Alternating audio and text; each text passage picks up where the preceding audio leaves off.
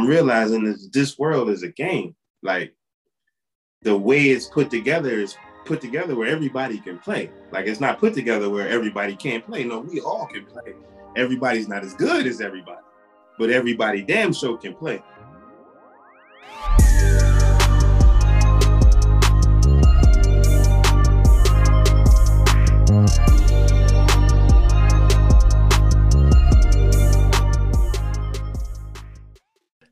So welcome back, world. This is episode 27 of the City of Savages podcast. And of course, I'm your host, Cam Mays. And as always, I'm with my co-host, Greg G Money Wilson. What's up, G? Yo, what's good, bro? Yeah, I already know. Yeah, yes, sir. Yes, sir. And man, we got a special guest today. Very special guest. My homie, big homie, JT. What's up, man? better known as Frank. Yeah. Better known as Frank Will, man. What's good? What's good?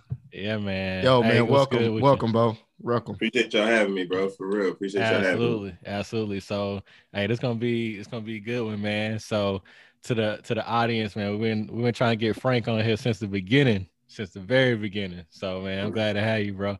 For real. Here we are. Right. Here we are, bro.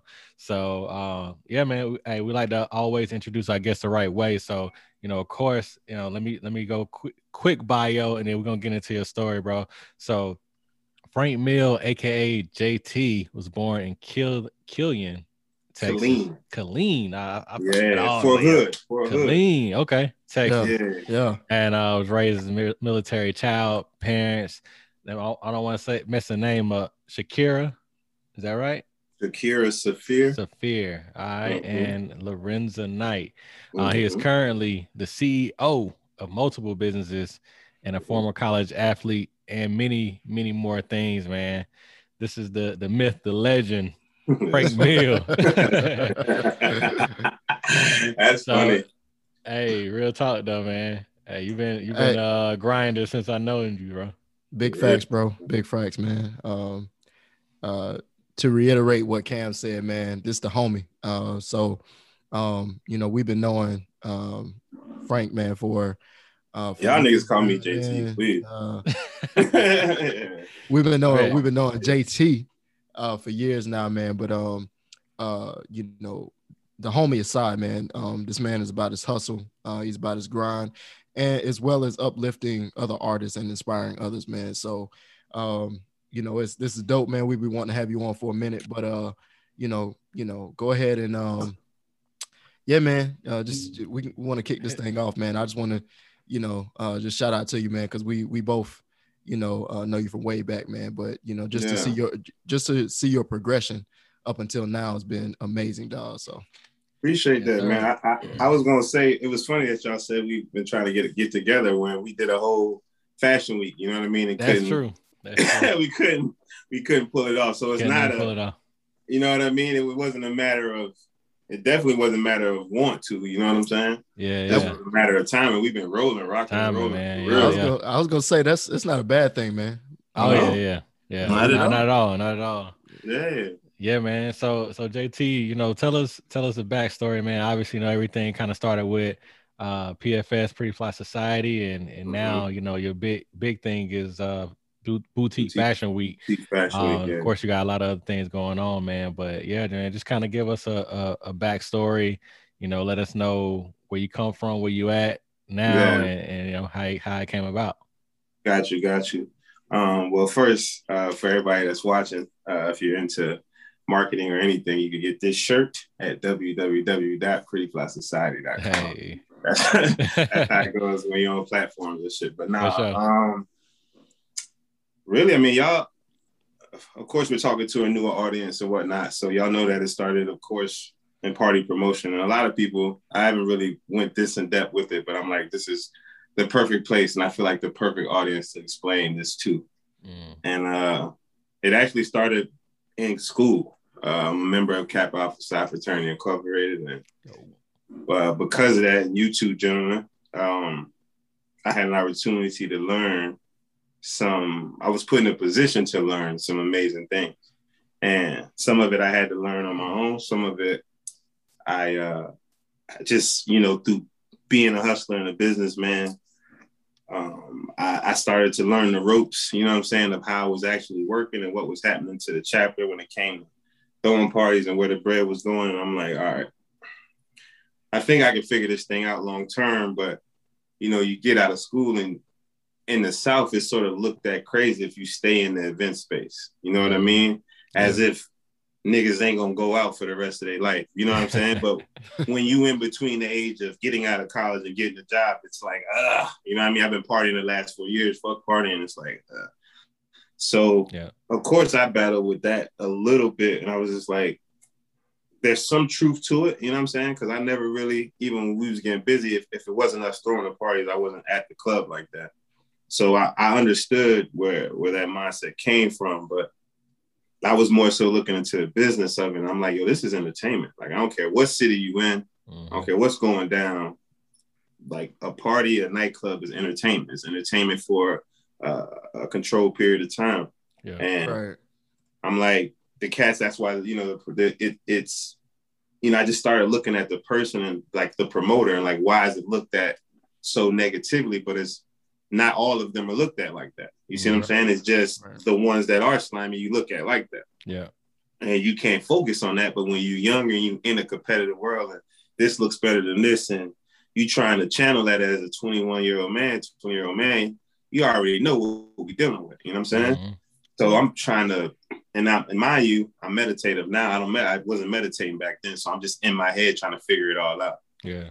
And it got to a point where, you know, y'all saw we was doing crazy parties when school was out. Mm-hmm. You know what I mean? It had just gotten to a point where I just started meeting enough people, and it was no longer about like Kappa. It was just, you're a Kappa, but this shit here is different because I had met and mingled in so many different circles, as y'all obviously seen. Because if you look at me now, you still do the same shit. You know what I'm saying? So that's what he was doing. That's what I had been doing the whole time. Because I have been a journeyman, obviously, because my parents were military. So you got to learn when you're in all these different cultures, you either going to be doing a whole lot of fighting because you're in all these different high schools, or you must either know how to get along with a lot of people, or you got something that they want, you know what I mean? So on and so forth, you better have had your thing. Yeah. Because I went to high school in Savannah, Georgia, which was a rough area. Then when I was in South Carolina, Jasper County, these cats, that's gangs. And you know how the South give it up when they gang banging, they game banging hard. They don't even know why they game banging. So imagine niggas game banging and ignorantly. I'm like, y'all ain't even from the block for real. Y'all from the trees, whatever. But so I spent half my life ducking and dodging and knocking a few of them niggas out. But you know, it prepared me for when I got into college and got into the promotions game.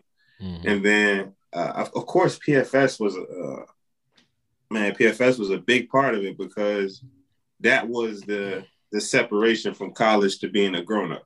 Yeah. Like for me, like that's the bridge that I use. Of like, all right, this is where I can still do this and it be acceptable. Now, I knew the name, like if I'm trying to do real business with people, I always felt like, I've been feeling like I should have changed the name for so long, even if I went to PFS Enterprises or something, just because of me going off of societal norms, not because of me believing in this shit myself. But I never changed it. I just had that personal feeling I was dealing with that. And it became, it's like you got these parties going good when you are like, before y'all link up to do, before we linked up to do PFS, I had done a few events with another fraternity brother of ours. And we was rocking heavy. We had done a couple events. We had collaborated with some of the Greeks. It was crazy. They had got some paper. They did well. And at that point, we knew like, oh, okay, we should move more into special events because we did have jobs and shit like that. You see what I'm saying? So it's like, okay, we struck around. We didn't strike at homecoming, but we provided like more value in the party than we felt like anybody else in Charleston was at the time. Right. Because we recognized at that time to provide another element to the party.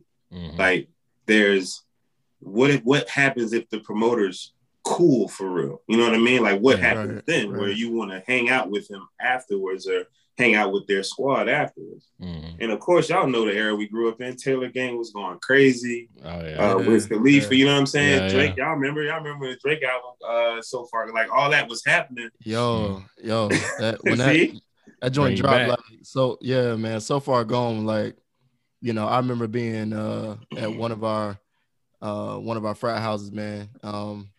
You know, and that album at first dropped, bro, or the mixtape. I think that's why he was going crazy. He was like, bro, this is not really an album. This is a mixtape.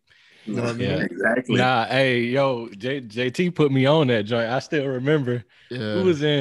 We ain't hot in the whip. I don't even remember. I don't know if it was I think it was JT. JT, I think it was your old, Rap 4. Yeah, it was a Rap 4. Hey, JT was like, he was like, yo, Cam, bro, you need to listen to this. Hey, I'm all about to pop this joint in. Listen to this CD. This nigga Drake, dog. And I'm like, who's this dude?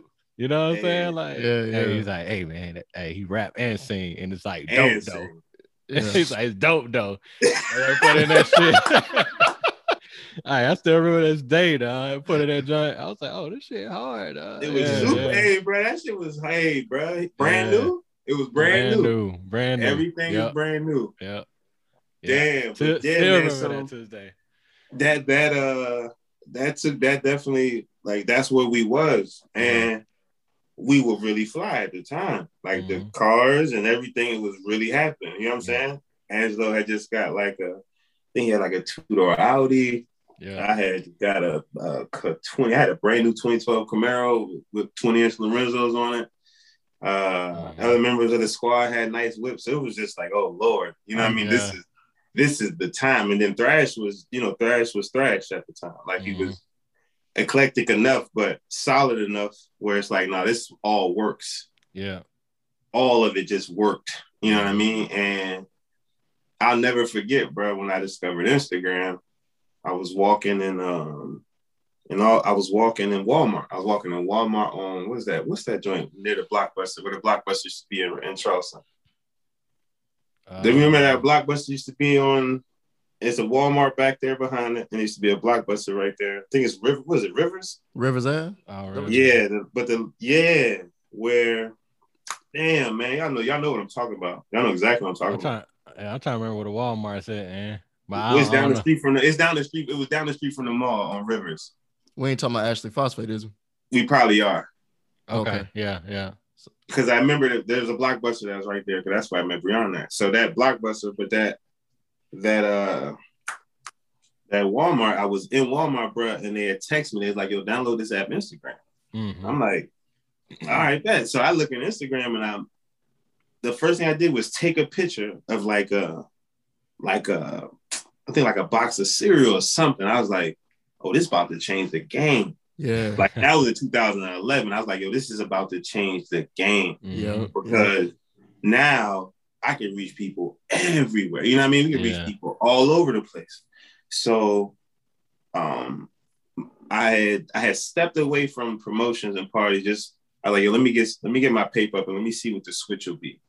And while I was rocking with PFS, we had figured out how to, like, we did magazine release parties. You know what I mean? We dropped magazines, everything people doing now. You know what I mean? Respectfully, we had done in 2012, like as a collective. And we had done multiple magazines. It wasn't like we had just did one, like, oh, y'all did one magazine. Did 1-2 magazines before with brand features and photo shoots and all that stuff when it wasn't quote unquote cool. Yeah. And I was like, well, that seems to be pretty damn valuable as well. Mind you, now I got a degree. Right. So I'm not in a situation where I can't work, or I'm not working. I did the whole thing that America says we should. You know what I mean? For your athlete, I got my degree. I did that dance. So you're not talking to a guy that doesn't have his degree.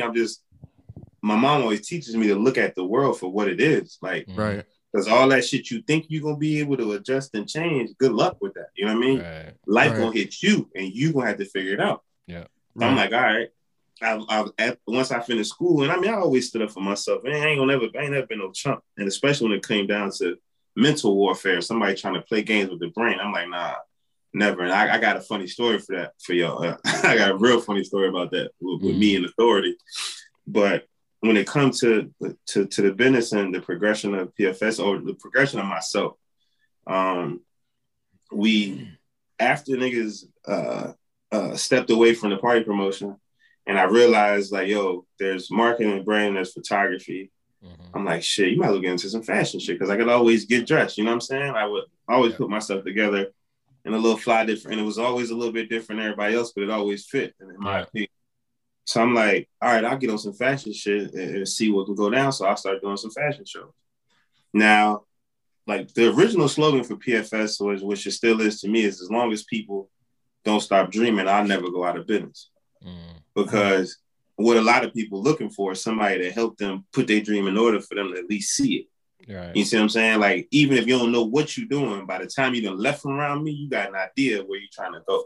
Mm. Especially if we done talked about, like, especially if what you do fits into what I'm doing. You see what I'm saying? Yeah. Right, and I'm like, yo, I want you at least to be able to see, like, this is the game. Whether you don't step forward with me, I don't care less, but you at least need to know the steps so you can take them appropriately and you can duck certain shit later in the game. Because I've been going through it since 2012. So once I left, because I left Charleston in RIP my stepfather. My stepfather passed away, I think, in 2012. December 11th, 2012. Yeah. And when my stepfather passed away, I was working for Sharon Williams, and they had moved me to Savannah. I was working out in Richmond Hill. But it was perfect timing because my stepfather was ill. So my mom, you know what I mean? So I happened to be home at the right time. So I'm like, all right, bet. I'm going to make it pop in Savannah. And, you know, my mom was a drill. So y'all know Ma Dukes. Ma Dukes military. So all this. Yeah. Take this. So I'm like, all right, bet. So I start getting my stuff together. And I'm like, yeah, I'm going to go to colleges because I grew up in the Wiz Khalifa, Big Sean era. So I know if you hit colleges, and you get your shit popping in colleges, they will carry you because those kids are going to be the ones that grow up, so on and so forth. Mm-hmm. And then obviously that's later, but I'm like, all right, cool. So we built PFS. I'm like, all right, I'll take Pretty Fly Society and give it back. Maybe it's not me. I'll just give it to everybody and let everybody else have it. Because I realized at that point in time, people had rather supported a business than a person. Mm-hmm. And back then, because they didn't understand personal branding. So me trying to do it, it made everybody, you know what I mean, made people envious because I got to go to work and shit. You know what I mean? Like, can't do the shit you doing. So they feel away, and especially if they don't know how to channel that. So I'm like, all right, well, I push. Damn, I'm trying to figure out what we did out there. No, I pushed hard for organizations, and I thought about that. I was a member of an organization. I was like, yo, you're a member of an organization. You should know how to start an organization. I'm like, oh, yeah, you do. So you need bylaws and this, that, and the fifth. And I started figuring out, like, everything, like, at an early age. I'm 22, 23 with this. I'm realizing that this world is a game. Like, the way it's put together is put together where everybody can play. Like, it's not put together where everybody can't play. No, we all can play. Mm, everybody's not as good as everybody, but everybody damn sure can play. Yeah, right. So I'm like, right.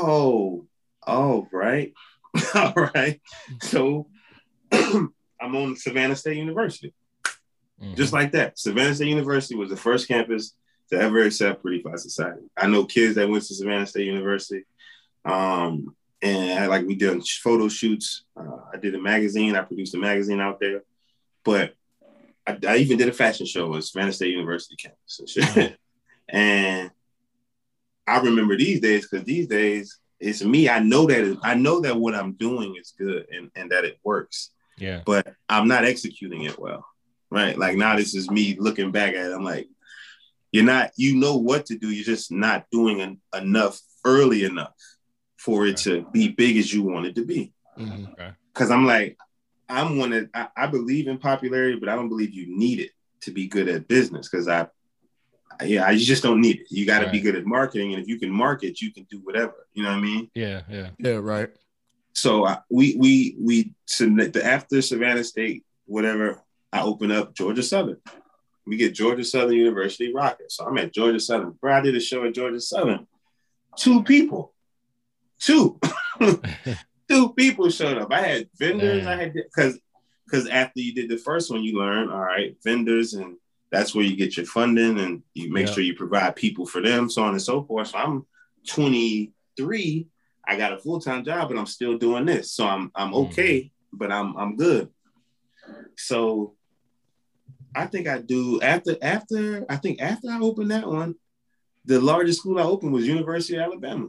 So I left Roll Tide. I left I left Georgia Southern with it there, and then we went out to University of Alabama, and I actually like spoke in front of these kids. Like I flew, got a rental car, drove to University of Alabama, had the conversation, got back in the car, and came right back home. Mm-hmm.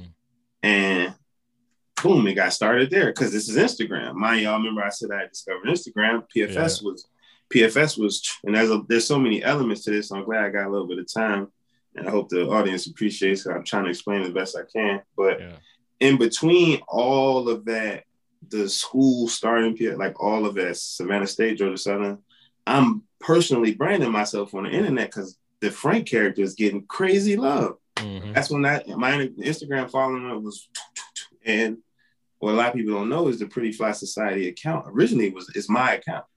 Yeah. It's not the reverse. The one that's the Frank Miller account that I'm using now was the Pretty Fly Society account. Oh, and Frank Miller account, it was because that's when I realized people would support. I hadn't done enough, and it was starting to get staggered. This is before the algorithm or anything. I was like, all right, I got to bail because niggas don't want to support a person. Not 2010 to 2020, you didn't want to do that. Or 2010 to 2016, 17, you didn't even understand why you were supposed to do that. You know what I mean? People would say support Black business, and I'm doing it. And it's just like, nah. I'm like, okay, this is bullshit. You know what I mean? And imagine, and mind you, I did it then. So imagine my mentality as I'm aging, and I'm hearing everybody turn now. Just to skip ahead, everybody's turning now. Like support, brand. I'm like, where were you, motherfuckers? You know what I mean? Where were you? right. You know what I mean? So to go back where we. University of Alabama, the following, my personal branding is going crazy. Bro, my nephew was taking pictures of me with his phone. You know what I'm saying? It was our phone. I'd have him like, he'll stand on the bed and this corner angle, or, you know what I mean? Y'all seen the head down, all that shit. I was just like, yo, this is just good shit. And this is what people like to look at. You know what I mean? Yeah. And I got featured on like men's, like these blogs. And back in the day, you got featured on a blog, you was going crazy. So it was, and the cats that knew how to use it, they would all link up. So all these influencers have grown this infatuation with the Pretty Fly Society brand and this Frank Mill character. And I'm like, oh, okay, it's the world is happening. They don't got much to do with me. You see what I'm saying? I'm not, but me being young, I'm not appreciating that side of it. Right. You know what I'm saying? I'm not appreciating because I can't feel it every day.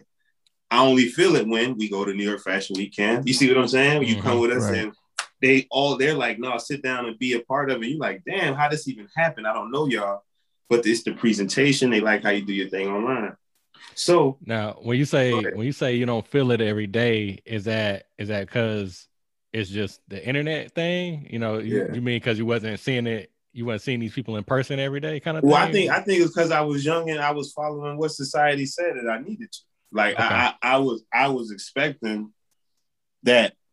that you all play sports, that bright lights moment when you supposed to be putting in work.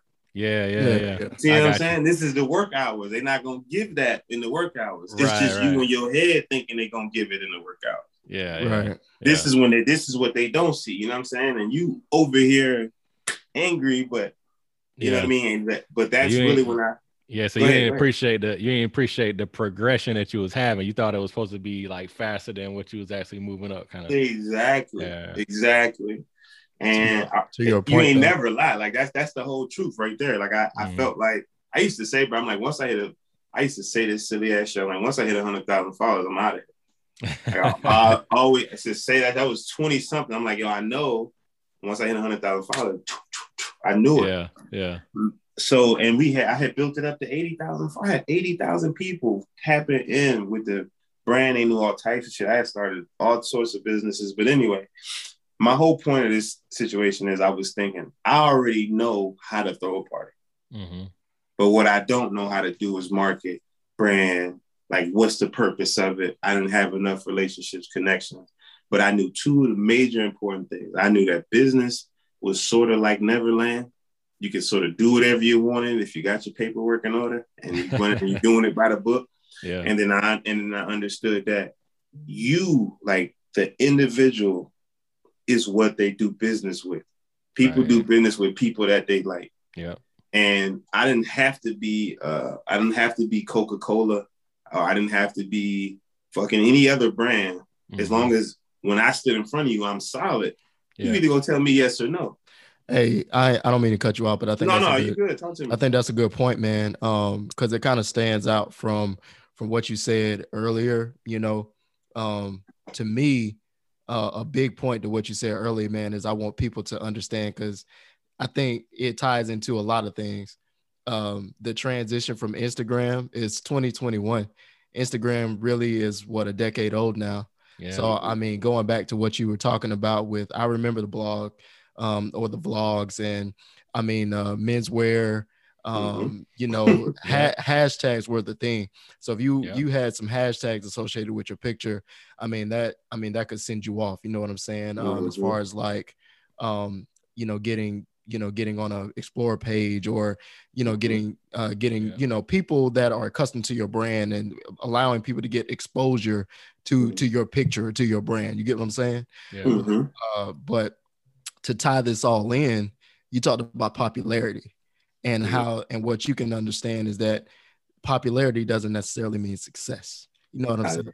Right. Your I think what, you know, you're able to grasp as you've gotten, as you've got more experience, man, as you've gotten more knowledge, is that you don't have to be popular, even though the popularity is going to come. But if you can network, if you can be solid, you got to meet the right people. It ain't necessarily the amount of people, it's the right people. Yeah. Definitely. You know what I'm saying? And I mean, like that, I can tell within your testimony, it's just about being able to be solid, being able to be yourself, and then meeting the right people. And then when both of those, all of those come together, man, culminates, I got to use it. It's going to be perfect. So yeah, culminates. Yeah. I had to. Nah, that's facts though, man. Yeah. And you know, back when Instagram first came out, you know, it was all about popularity. Everybody's trying to be popular because you wanted to be, it was like a new thing. So you wanted to be like popping on Instagram. Like we felt like that was like some kind of pinnacle, you know what I'm saying? Right. So like, and like then, like you were saying, if we thinking like, bro, if you got 100,000 followers on IG, like you popping.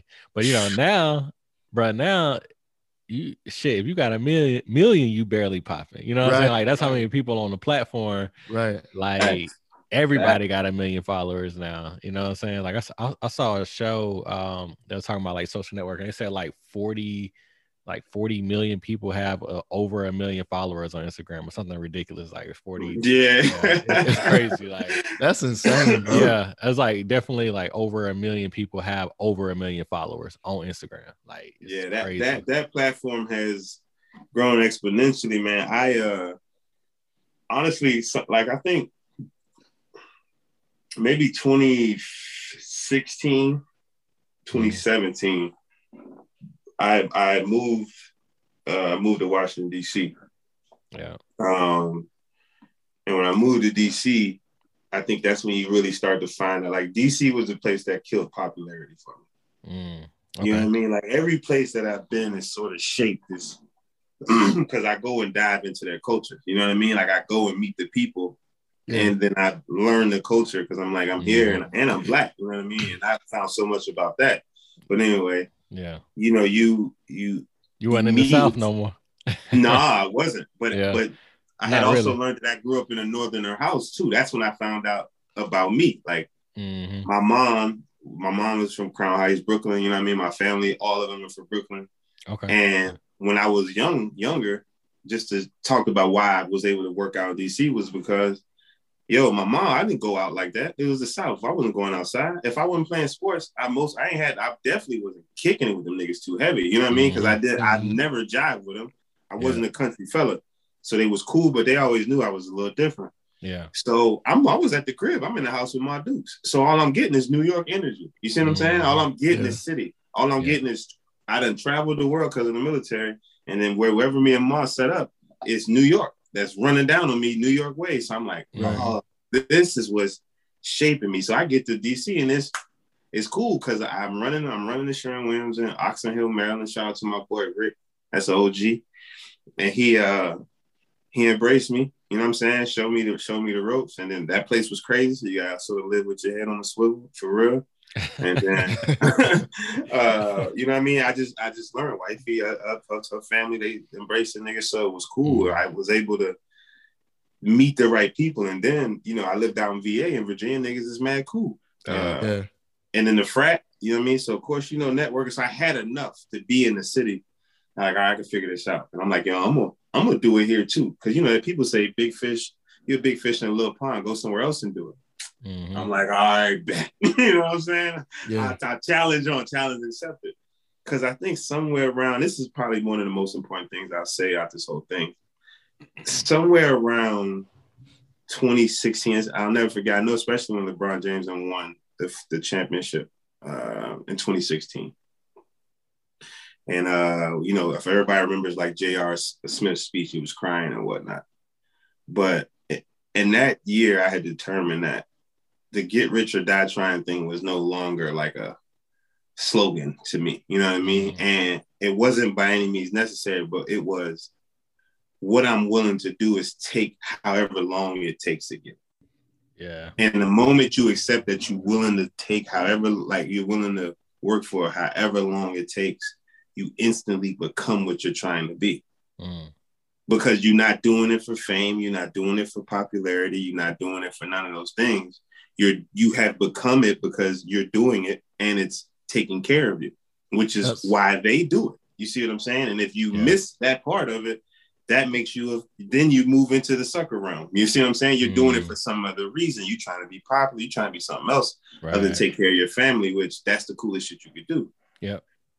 So go ahead. I was just, it made me think of because something that I was thinking about before when you said, you know, you was just talking about dealing with some, you know, different trials like I think what Georgia State you was talking about, Georgia, you know, Southern, Georgia Southern, not that many people showing up. Do you feel like what gave you that new confidence when, you know, do you think it was like the move or what was it about that? The move, I guess you would say maybe to DC being in a different culture, you know, because, you know, the culture from the South to, you know, DMV or New York, you know, northern areas, it is completely different, man. Sometimes we move way too slow down here. You know, if you have certain visions, you know, I love the South, man. I'm from the South. We all from the South. You know what I mean? Oh, yeah. One thing I can attribute to what you're saying is being able to move around, knowing that you're able to adapt to different cultures. Mm-hmm. Just because you're from the South don't means that, you know, you necessarily just, you know, can't adapt to anywhere you go. You know what I mean? But some people have trouble with that. Everyone can't adapt to wherever they go. That's why some people stay stagnant. You know what I mean? But I guess what I'm trying to say is what gave you the confidence to know that you can make this a, you know, bigger than maybe what you had seen from before, because, you know, those are trials that you deal with. Those are struggles that you deal with, you know, but it's kind of growing pains too. You know what I mean? So. Yeah. What made me kept going, I never really got down because I got the most important. Yes. Like I partnered with Georgia Southern. That's the victory in it. Mm-hmm. Me attempting to get, I don't want to say peons, but me attempting to get the majority or society to see something, I understand what it really takes to get that done. Yeah. It takes me getting the approval from Georgia Southern first. Mm-hmm. And if I've proven that I can do that anywhere in the country. And I had already proven it. I had did it in Savannah, I had did it in Statesville, and then I did it in Roll Tide in Birmingham. Right.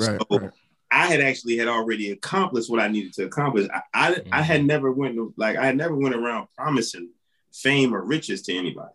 Okay. And that's what I think. That's why I said that the separation in the promoters is that man who he say he is.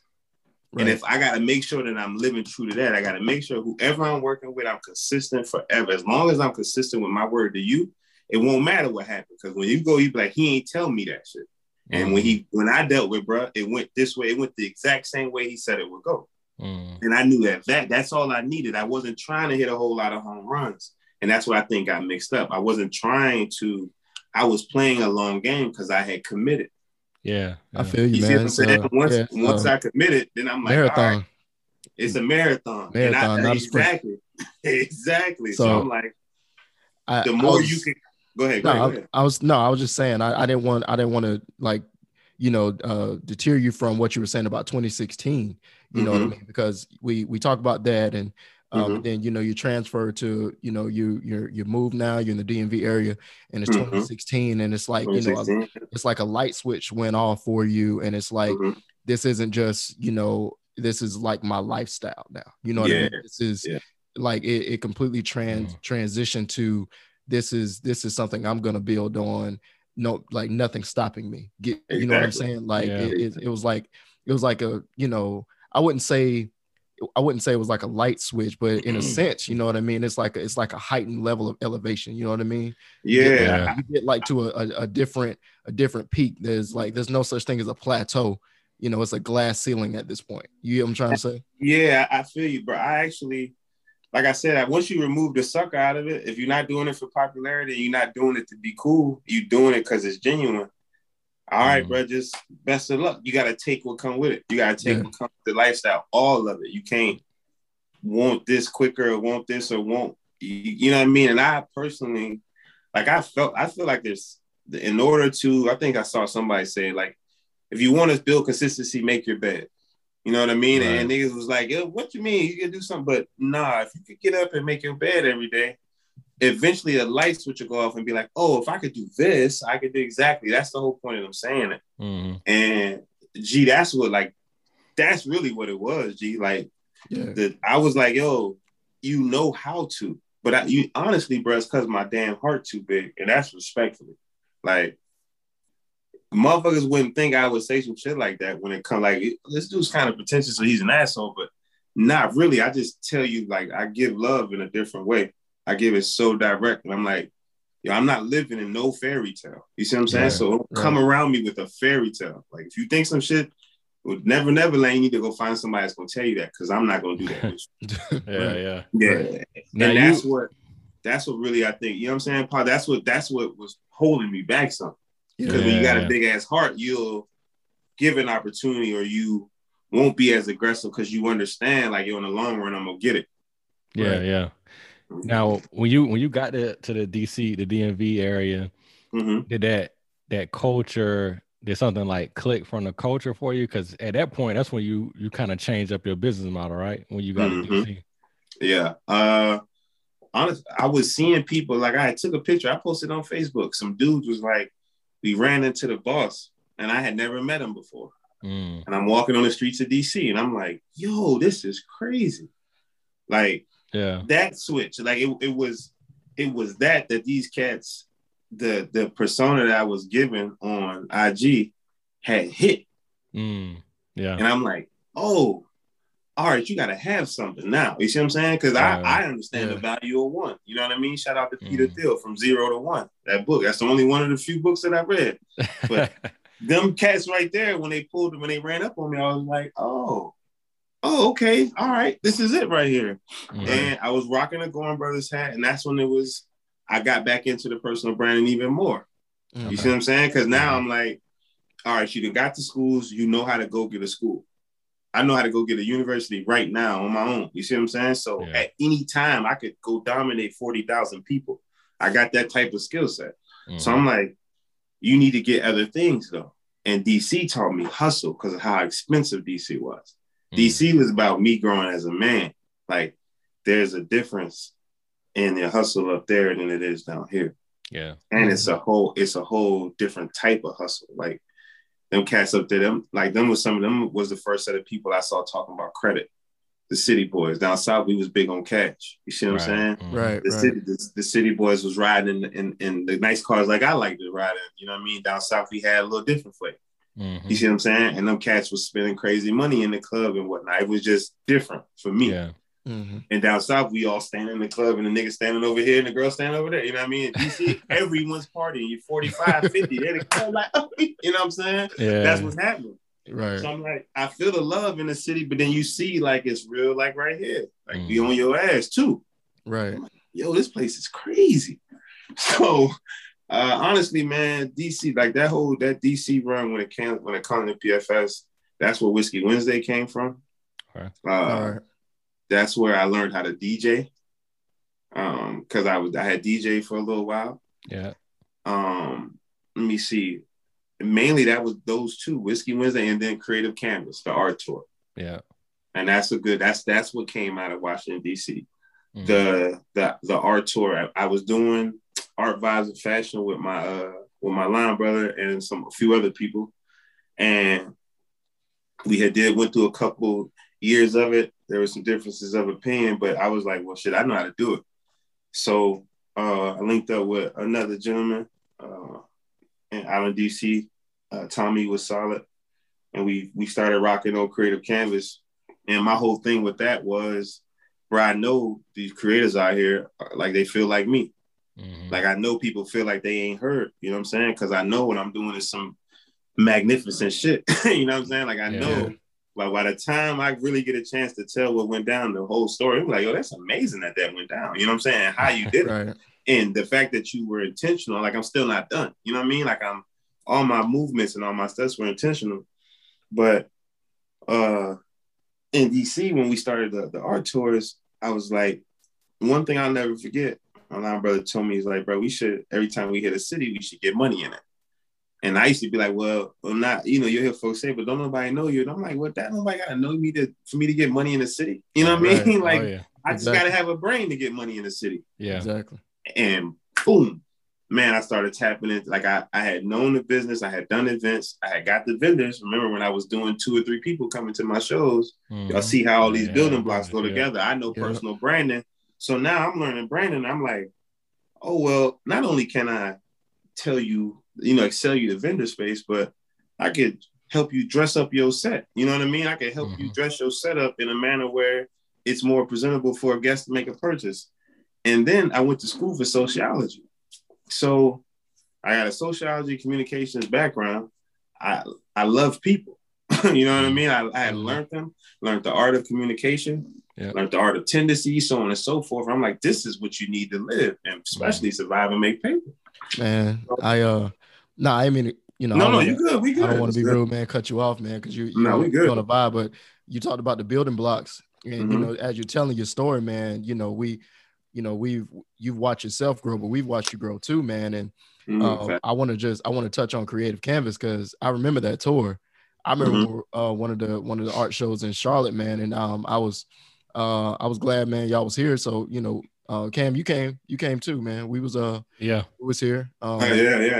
For art show, man. And you know, I can just tell, and I you know, by this time you have been living in DC for a little bit, man, and you know, we just tell, man, like the art show was so dope, man. It was such a vibe, bro. And, you know, everyone was just talking about it. And I could just tell, man, you just tapped into other energy, but it really was about just, you know, putting other artists on a platform to be able to showcase themselves. You know what I'm saying? Absolutely. And I completely tell that you was tapped into just something else, but it was beautiful to see, man. I was glad I was there, man. We were talking about Creative Canvas, so I just thought we needed to talk about that. So. No, for sure. And you know what, man? Creative Canvas was where that's where I got an opportunity to sharpen iron. Mind you guys, I'm traveling the country, putting together large productions. Yeah, yeah. Like, I don't gotta be Hove or Jay-Z or Puff Daddy or Live Nation to do that. You gotta be a smart nigga that know what he doing to do that. Yeah, and mind you guys, I did San Francisco, Nashville, Brooklyn, Charlotte, Atlanta, Miami, Washington D.C., Houston, Dallas. Like these are like and for 4 years, you see what I'm saying? I did these tours of 300 people, 400 people, 500 people sometimes. You see what I'm saying? And then y'all come to it, so the people that's watching may not understand, but our shows ain't just our show. It's a full-blown production. Right, you know what I mean? Right, right. It's cars, it's all types of shit in here. Yeah, yeah. So, and one thing I want to say, G, man, is I do appreciate that. Appreciate the compliment. Where I was at that point in time, I had just started meditating. Mm. When I started like getting into creative canvas, my mother had told me about this cat, Sadhguru, and you know, it sort of helped me double down on trying to care less about societal norms. Mm. Like, you got to get away from what society thinks. Like it's dangerous over there too. You know what I mean? Mm-hmm. People saying that they don't care and this, that, and the fifth. I get y'all, but you don't really know what you're saying. Like, if you're not tapped in for real, mm-hmm. like what you committing to is just like you committing to doing things your way and understanding that, you know, some big risks come with that. You see mm-hmm. what I'm saying? Like, one thing I want to make sure I say, you know, before this ends is that I understand the risk that I'm taking and where I could fall. You see what I'm saying? People yeah. think that just see where I'm going. No, I totally understand what happens if I miss. Yeah, I got mm-hmm. daughters and shit. I understand what's on the line for this. So this isn't a game for me in the least bit. So, but I like to share that because certain cats think, "Oh, you playing this? I'm not playing some role." Yeah, I know what I will lose if I don't pull it off, and I know what I will gain if I do, and I trust what I will do if I gain. You see what I'm saying? I trust. Yeah, yeah. I trust in the glass is half full for me, and yeah. it's half full because I know we control it. Right, and. Mm-hmm. At this age, I'm learning how intentional everything is, especially for the good business people. It's their intention. They're being very intentional. You know what I mean? Right. You're going to move because of this. Watch. You know what I mean? And I have been doing it my whole life, just not understanding the terminology that other people put in books. And mm-hmm. a piece of that is by choice. You know what I mean? I want to get a couple of things on my chest. I live life ignorantly a little bit with intention, though. I don't want to know too much. Mm. Like, a motherfucker know too much. Like, you going to miss something knowing too much. If that makes any sense. Yeah. You overanalyze it, you're going to miss it, and you're not allowing an opportunity for someone to say, hey, you missed that. Yeah. Sometimes I'll leave something out intentionally for somebody to say, hey, you missed that. Mm-hmm. Cool. And they surprised that I'm like, no, I know I missed it, but I need that. You see what I'm saying? I talked to my brother Angelo, like the ghost on the wall, like Jordan. I need that.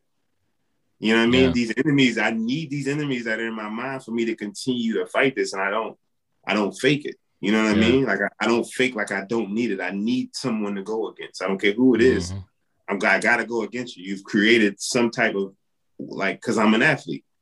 And I don't want to, I don't like to compete with people because people don't understand competition. They think it's, I hate you, or this, that, and the fifth. It's not really that. Right.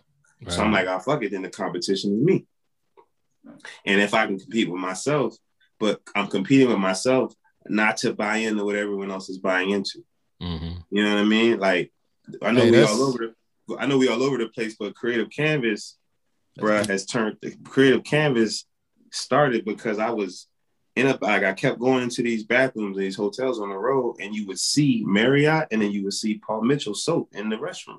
And I'm like, wait a minute. So this is a brand partnership. You know what I mean? And I'm like, look at little me. All right, watch this. Let me see if I can put them together. And now we got Creative Canvas. Mm. Yeah, like that. Yeah, and then that evolved into Boutique Fashion Week, yeah, right.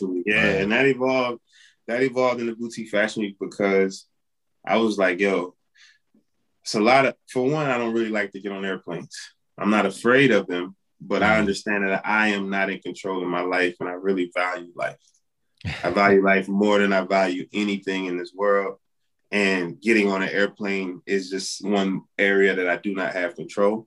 I'm not terrified or nothing. All right. It's not a matter of scared. It's just, if it go down, bro, I just got to go down with it. You know what I mean? Seriously. Like, we need to sit on this for just a second. Like, okay, cool. There's a big show out right now. I don't know if everyone's watching, but it's Manifest, right? Oh yeah. I saw a couple episodes of that. So so to our viewers out there, our listeners that watch Manifest, our fans of Manifest, it make, you know, that point that JT brings up, man, it's so true, you know, because I don't consider myself afraid of an airplane. Like, I would get on one, but it's like, what can you do if it goes down? Like, there's nothing you can do, bro. Like, you know what I'm saying? So I completely get that, because if you're trying to accomplish something and you're on an airplane and some shit happened, you're like, wait, I'm not through building my legacy. I'm not through building my legacy yet, but it is what it is, bro. Like, you gotta put it in. You just gotta go down. Like, it is what it is. Like, it's the thought that it's not gonna like just happen like quick. You like you gonna realize like it's happening. You know what I'm saying? It's like you know you're gonna be like diving in the nose dive right for like 30 seconds, just thinking to yourself like, bro, this shit about to be over with. And we laughing, but this shit's true. Like, it's so true, dog. And y'all, and that's me every time I go get on a plane, because it's so many, you know, y'all know it's so many people that love us. Yeah. You see what I'm saying? And I'm not like, that's why I say it's tough living where I live at mentally, because I don't really deal in trivial shit no more. Like, I don't, it's like, I know I would be off-putting if people knew how much trivial shit I just don't care about no more, because the example you just give, you know what I mean? You get on that plane and not only can you not do nothing, you're not even dead until it hits the, you know what I mean? Until it hits the ground. So you got to deal with all of that. That's torture. Cam said, this is about to be over. Like, you know what I mean? It's funny, but it's not funny. But no, it's true. Like, you know what I mean. So it's true. But listen, I, you know, that's too funny. But listen, so Cam, you know, to your point, Cam. I mean, now we're at Boutique Fashion Week. You've been doing that for 3 years now, and it's been getting better. What's the motivation behind continuing, you know, to push this to? Because I mean, like I said, I mean, we were, you know, thanks for having, you know, City of Savages at, you know, previous one, man. And, you know, we got to witness firsthand, man, to our listeners out there. Please, next time, man, you know, I know we're about to talk about it, but it was just beautiful, man, to be a part of that. So what, you know, what's next for it and, you know, continuing to push that? So why am I continuing to push it is, if you guys ever heard of Sundance Film Festival, New York Fashion Week, of course, all of those. Yeah. I was like, yo, you know, Black people are owning shit. I feel like I could own a Fashion Week. You know what I mean? I'm like, we going to Fashion Week. Me, Angelo, we was, I don't know where we was in Jacksonville. Shout out to Angelo too, man. Shout out to Angelo, yeah. Shout out to Angelo. And that's a whole nother side of shit that I think we only got enough time. But, you know, with the Fashion Week element, bro, mainly what it was I was tired of traveling in all these different places, because like I said, I didn't like get on the plane that much. And I'm like, yo, I should be able to do this twice a year, and what I'm gonna do is I'm gonna place it at the end of the month, but the same month that they have the Fashion Week, the New York Fashion, like the big ones, because people come back off that high, they still want it. And there's more people that can't get into New York Fashion Week than actually get into New York Fashion Week. Yeah. And because I'm a producer and creator, I'm like, not only can I create my own Fashion Week, I can give you all the experience that you really want. Where I could put you on podcasts and in front of media, and then there's this cocktail event and there's this music performance, because that's all the Grammys and the BET Awards are. Right. And I've been spending my whole life putting shit like this together. You see what I'm saying? Because I never cared how many people came. I was practicing for when people started to come. That's all what I had always been working towards. So that's like, all right, now we got Fashion Week. And Fashion Week gives you the ability to activate major cities, because people like to travel to major cities, then hang out. That's the thing they like to do. Yeah.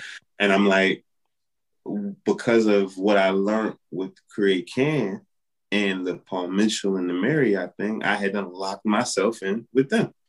So I went to the school, made the relationship.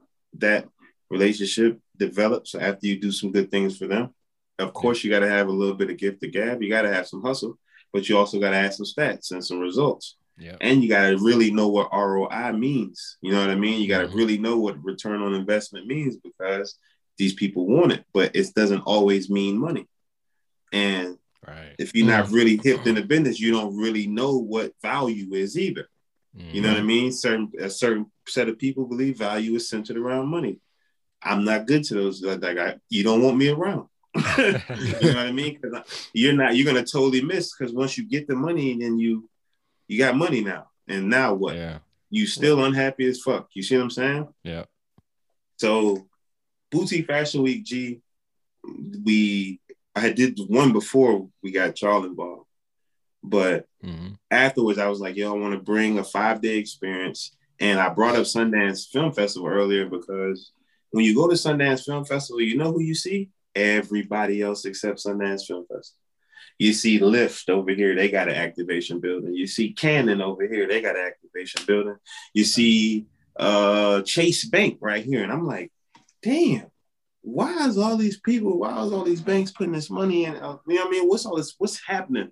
Yeah. And what's happening is Sundance Film Festival is the draw. They got this big thing that they pause, which they vend a market to other businesses and partnerships for activations for people to enjoy themselves, because they bring this many people together. Now I'm like, well, guess who I make the best friends with? The owners. Yeah. Right. So no, I probably ain't the one that can communicate to the audience the best. I might not be everybody's flavor. I kid. But you know who flavor I am? The bosses. All the bosses like me. You see what I'm saying? The people who make the decisions, the people who need to get their money back, the people who need to make money, all them, they fuck with me heavy. You see what I'm saying?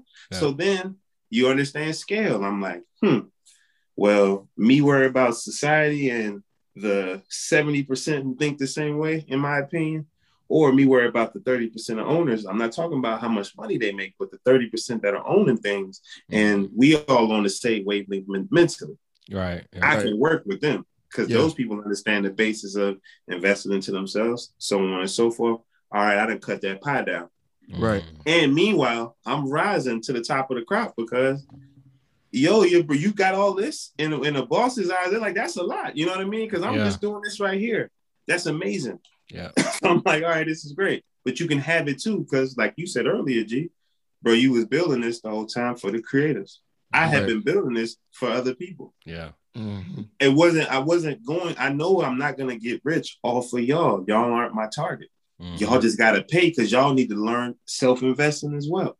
Because I'm not trying to take advantage of people. You know what I mean? I want you to understand I'm giving you valuable game to go make this paper just like me. Yeah. I can show you how to do all of it. And if I get you to invest enough, I'll create streams of income directly to you, because I know how to. You see what I'm saying? But what I had to understand at that point in time when I first did it was you got to get some solid names with you, right? Yeah, it's entertainment.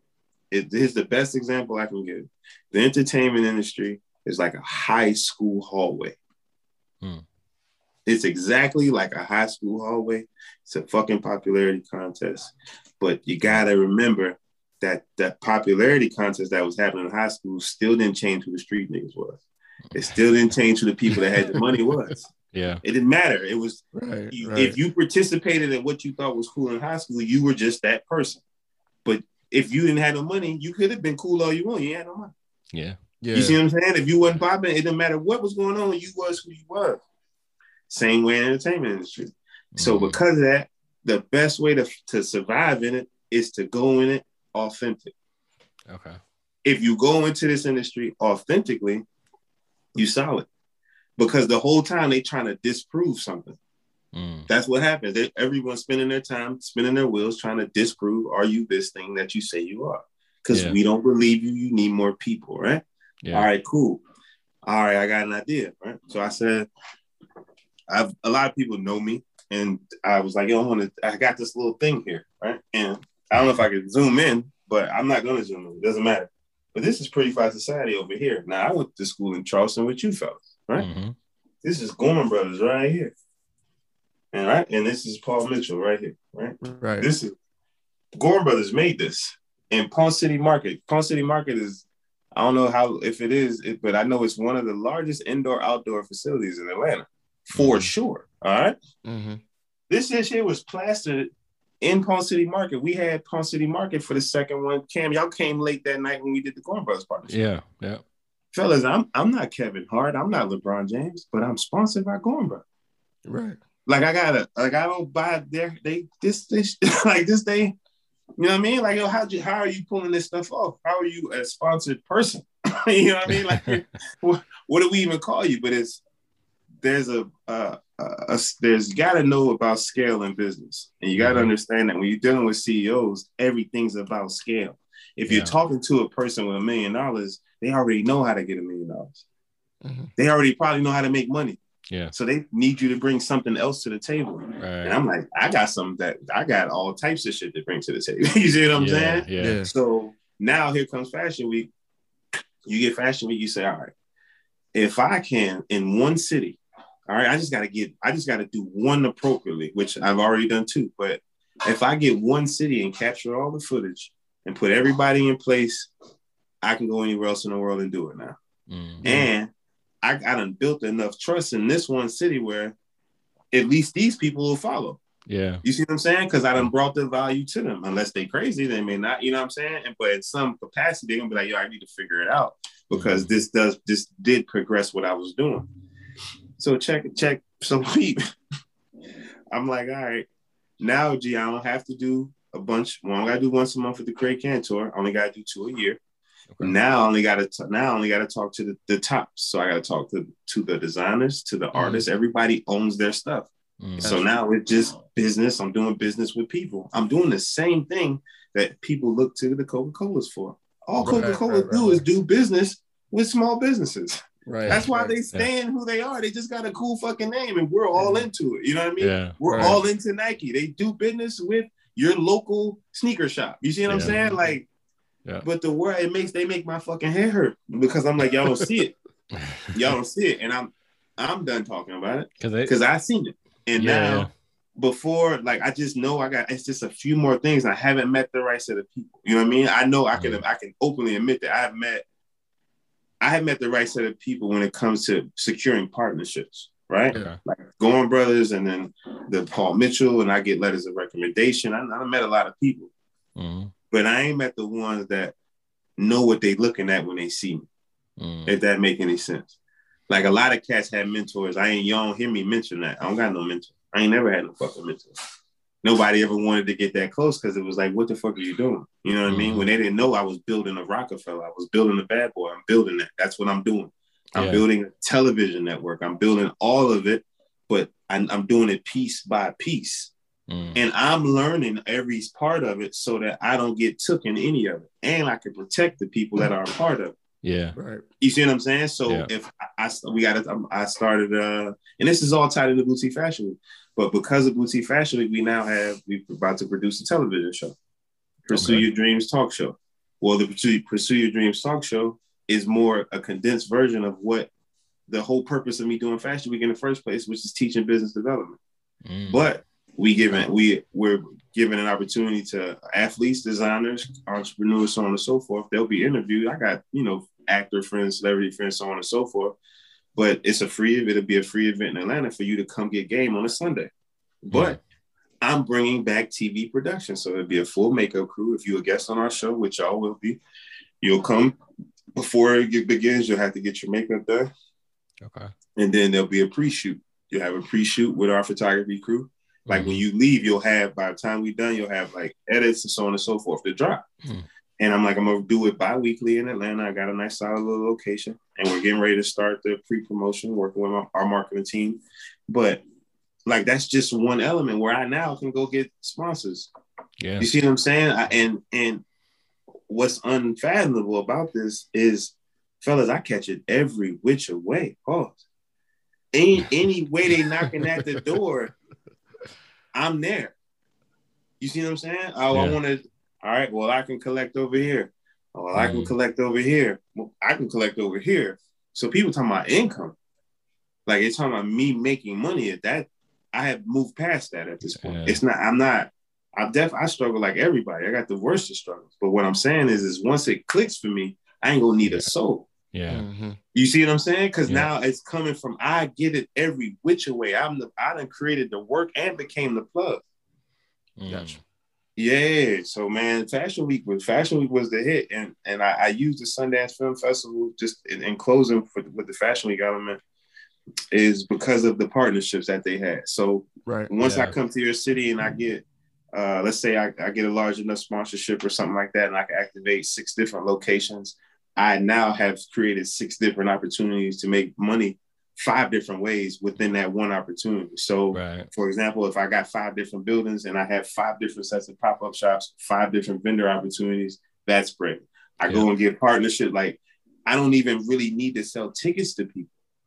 Gotcha. Okay. You see what I'm saying? Our events are free. I mean, in most cases, like I will sell a ticket, but I don't have to. Yeah. So I'm not hoping or wishing that people come. I'm providing them with what they want to do. Fashion Week is a hit, man. Fashion Week's a fucking hit, Greg. Yeah, man. Yeah, it's gonna be a hit, man. It's a hit.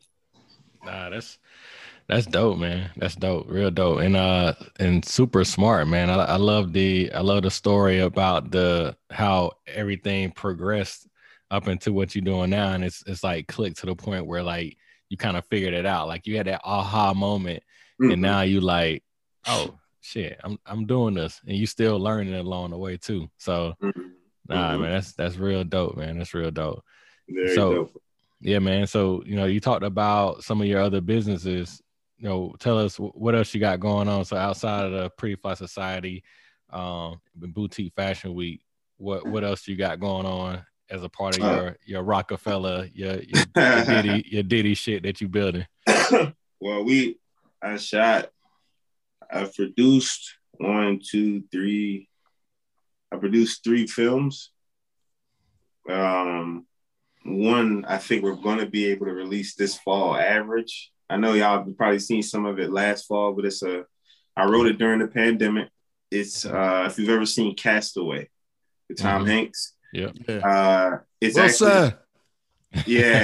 actually a story of jumping off the porch. Like, it's actually a story about pursuing your dreams, but I sort of give it my Jordan Peele like switch, where instead of it being you jumping off the porch and the guy does it, I take the approach of a Grim Reaper, and I show the element like death is following you regardless. Like, whether y'all decide or whether you believe that you can do it or not, just know death is still on the way. You see what I'm saying? Yeah. And that I played the character, the Mad Hatter character in that film. And Angelo starred as the main character in it. And then Chantal is in it as well. She plays the voice. And what she basically serves as is a voice of truth. Like, she just talking to him. He like, yeah, just got a bonus from my job and everything's popping. Like, you hear a lot of cats say. And then she like, but I'm not happy. You know what I mean? He's like, but I'm not happy. And she like, but you were just telling me last week that you bought these Gucci flip-flops. And you're like, yeah, but you know what I mean? I want to do this instead. You know what I'm saying? This is what I want out of life. Yeah. And then my character is like, out of nowhere, it just pops. And it's like, it turns up instantly because I put the gun on Angelo right out the gate. It's like, when you show up, death shows up. He's showing up to fuck shit up on point. And it's just a little journey, man. It's just like 4 characters in it. It's me. You got the I think it's called the Flower of Belief, and then the voice. And then the Flower of Belief sort of speaks life back in Angelo's character, because he had given up. And I was closing in on him for the kill, but he gets back up and he, you know what I mean, he takes me out. And then, you know, I won't tell you all the end, but you know, I will tell you that it doesn't matter. And then he wakes up. You see what I'm saying? And it had been a dream the whole time. So I feel like I did a really good job with that, and I hope people like it. Yeah, man, that shit sound dope, bro. Yeah, I'll send y'all a rough cut. Okay. And I'll tag y'all in one of the opening clips that we already dropped. Yeah. Exactly. That's a short film, right? Yeah, it's a short. It's like a 15-minute joint. Okay. We did Skate, which is a fashion film that I directed. That's just like, it's like 5 or 6 minutes. That's hard. We submitted that to Greenlit ATL. We'll see what happens with that. But we're going to premiere it in August. Okay. I did a film called Act of Kindness. It's a story about how Boutique Fashion Week sort of came about. Okay. And it's a play on women's inability to believe that men can just be doing something nice for them. Mm-hmm. And how and what happens when it's negatively impacted, because no one ever shows that. They never show that, yo, you just really blew it and bro didn't really want nothing from you at all. Like, just like, cause no one shows it. They just like, oh, man, want stuff. And I'm like, that's not really true, man. You smell yourself too much. Yeah, yeah. And so that's what Act of Kindness was about, because it was a real act of kindness.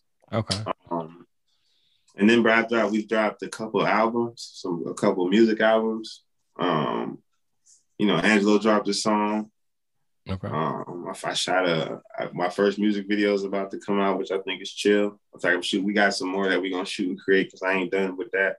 I like the creative side of things. Like, I like to make music, and I feel like I know I'm still developing my sound, but I feel like if anybody like in music, when they listen to my whole project, they're like, yo, this dude knew he was trying to do. Like, he knew this element, he knew to give him vibes, he knew to give him a creative song, he knew to give like. He's putting this stuff together. Like, whenever this dude cracks, y'all are in trouble. You know what I mean? He's too much. He's too far ahead of the game when it comes to and not being as discovered yet, quote unquote. Right. So, and then of course, like talent management with Angelo. You know what I mean? Angelo just did Zola, was in theaters everywhere. Okay.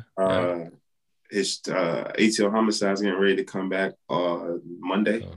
I believe. I think you're about to have a new season job, right? Yeah. Yep. It's the second half of the third season, because they did like a mid-season break. Right. Right. So it's back to finish up. Hey man, shout out to you know, all the film creators such as yourself, but you know, and the folks that are, you know, doing the shows, man. That's through the pandemic, bro. I can't imagine like the struggle to continue to do this, man. So I'm gonna let everybody see it, because I recorded all of it. Okay. Like I've been understood content was king, man. I understood that a long time ago. I got all of it. It's on my phone. It's on hard drives. It's everything. I've been waiting for these moments. You know what I'm saying? And it's really, man, if I could like really catch a lot, like businesses got to learn that business credit shit. You know what I mean? Like, you just got to if you could get some credit, like cats don't know they could go to a bank if your shit right and get $50,000. And if you can go get you a feature from a rapper, you know what I mean? It may change your life. Like, they don't think about it like that, because they don't think it's possible, but you can definitely do it. Yeah, you may be in debt, but hey, you got a Drake feature, you know what I mean? Make it shake, you know what I mean? Like, and I'm not saying Drake is taking $50,000, but my whole point of it is that somebody will. Right. You see what I'm saying? That somebody at scale will, and if you know what you're doing, that's the play. Like, those are the type of plays. Those are the big plays to make. It's about having that wear-and-thaw, man, and being able to be, having a wear-and-thaw and being willing to be a risk taker, man. Yeah. You know, and I saw something. I think it was DaBaby talked about it one time. How how he was paying for features, like before he popped and blew. Mm-hmm. You know, he was paying for features and was talking about, you know, some of the artists, like you might think that they would take more money, but they was doing it for like $10,000. $20,000, $50,000, stuff like that. So here's the thing, bro. People don't think they struggle. Like, and mind y'all, I'm in the game now. Mm-hmm. So now that I'm in the game, oh man, you see what I'm saying? Now I'm seeing, like, I'm seeing some people that are got tons of followers. I can get both of y'all for 12,000. Right. You know what I mean? What? Like, y'all, this is what's happening here, and y'all taking that. That means I know what's going on, and most of the time it'd be bad management. That lifestyle, climate makes it. It'd be bad management too, though. Oh yeah, for sure. But y'all, you think about the climate as well. $10,000 in 2019 ain't gonna be the same as $10,000 in 2020. Mm-hmm. You know what I mean? So, if you're dealing with, the change is short when we're dealing with a pandemic. You know, it's like I'm willing to bend a little because we're not on tour this year. Yeah, these artists ain't had that show money and all that stuff too. So it's different. Yeah. Yeah. So you have to think about whatever environment or whatever climate that you're in and make it work for you. Exactly. To both of you guys' point, man. But listen, man, we can talk all day, guys. Like, and man, you've been sitting here dropping gems, man, from jump. And it's crazy because you've dropped gems, but you tied them all into your story from, you know, from the beginning up until now. So I guess, you know, my question, man, what continues to inspire you, bro? And, you know, I guess what's next for, you know, for your company, and what do you see as far as your vision? And when I say what's next, you know, it doesn't have to be necessarily long term, but, you know, even for short term, what do you see as far as what's next for you? Well, the journey's still the same. Honestly, it's not, the mission ain't done yet. I think it's to perfect what I've already, like, perfect what I'm doing and work myself into the schedule. Like, I podcast as well, you know what I'm saying? So I'm trying to turn myself into this, like how Kevin Hart did. He's like, you know, people was like, yo, how you working that hard? He's like, I've been doing this. Y'all just wasn't looking. You know what I mean? And right. I'm trying to work myself into something like that, where I got this little routine, whereas I make music here, working on my business here, and so on and so forth. And bro, it just turns this tornado of success. And if I were to say, what do I think is next? Man, gee, I just know, I tell you one thing, I ain't gonna quit, bro. Oh, you know what I mean? Like, I don't honestly don't know what's next, because like I just had a deal fall through with one of the largest real estate agencies in Atlanta. You see what I'm saying? So my life could change in a day. You know what I mean? I think the things that I look forward to are producing this television show. Yeah. Okay. Pursue Your Dreams. I'm excited about that. Boutique Fashion Week is getting ready to go to Houston. Yeah. September 22nd through 26th. All venues, all locations are secured. So that's a legit thing that's going down. Sponsored by Gorham Brothers, sponsored by Marriott, the Loft Hotels, sponsored by... sponsored by Paul Mitchell. Sponsored by Essential Grooming Products. Your boy's having his first barber competition. Oh shit! Okay, that's gonna be dope. See what I'm saying? See what I'm saying? Like, there's a barber competition now that's a part of Fashion Week, and you know, once you, I don't really see myself leaving the Fashion Week process, because I seen what it can do. I seen what it can do for me in a month. You know what I'm saying? Earning wise, and now it's just about becoming better and a better accountant. You see what I'm saying? I definitely need to get my CPA game up and spending a little bit better. You know what I'm saying? Like, I know where my flaws are, but I know I'm an earner too. Yeah. Right. So as long as you're an earner, you know you ain't going broke. You know how to earn it. You know what I mean? So now my thing is sustainability and growth. Like, it's just more so the grown man shit right now for me. You know what I mean? It's about I gotta go back to the basics. That's what it's about for me now. You done did all that. All right, bro, flip it and go back to the basics. And when you go back to the basics, you're gonna be even stronger, because you're gonna pick up on those little things that you missed. You see what I'm saying? So that's good stuff. Self-improvement. That's good stuff. Yeah. So, you know, man, I think, you know, where you at right now, you got something. Like, you got something. You really do. And like, now I think, you know, with all you need to really do is, you talked about scale earlier. I think all you need to do is really start to scale it, you know, and you don't need to do that super fast, but like, just do it in the process. Like, you know, get a little bit better, scale it up, you know, scale it out, scale up kind of thing. And then just utilize the product that you have. And then, you know, a year from now, it's going to be better. And then a year from now, it's going to be better. And more people are going to know about it. More people are going to be involved in it. And it's going to keep getting better and better. So, yeah, man. And that's the play, man. That's the play, bro. That's the play right there. Because I know it's possible, because I've seen it happen with Creative Canvas. You see what I'm saying? Yeah. And that's what I'm using as my safe haven. I've done this already. Whether it's different, it doesn't matter. Yeah. But I've done this here, and I grew it to this point. Exactly. And now I got a Fashion Week where I could take all of what I was doing once a month everywhere in the world to 4 or 5 days. Yeah. And I can spend, and I'm doing it twice a year, but in between that, you're cutting deals, you're mark, you know what I mean? You're doing all types of business. Your earning potential is endless. Yeah, exactly. It's endless. I really have created a surplus, you know what I mean, of financial money-making opportunities, because I can instantly turn what it is that you want to do into a real thing in front of a lot of people. Exactly. Which is what people want. That's what they want. And then, you know, the dope thing is too, you know, I like how you got the and I don't know, this is the first time that you did it, but I know it's like this year you really have been like kind of putting out the process and like making the process events as well, right? So like mm-hmm. the stuff with mm-hmm. the models, the model calls and all that stuff. Mm-hmm. So now, you know, as you get bigger sponsorships, you know, or as you go seek for these bigger sponsorships, it's going to be a good look for you, because now it's like, you're not just sponsoring this 4-day or 3-day or 4-day event. Now right. You're sponsoring like this big event that we're rolling shit out from, you know, for months mm-hmm. to it. You know what I mean?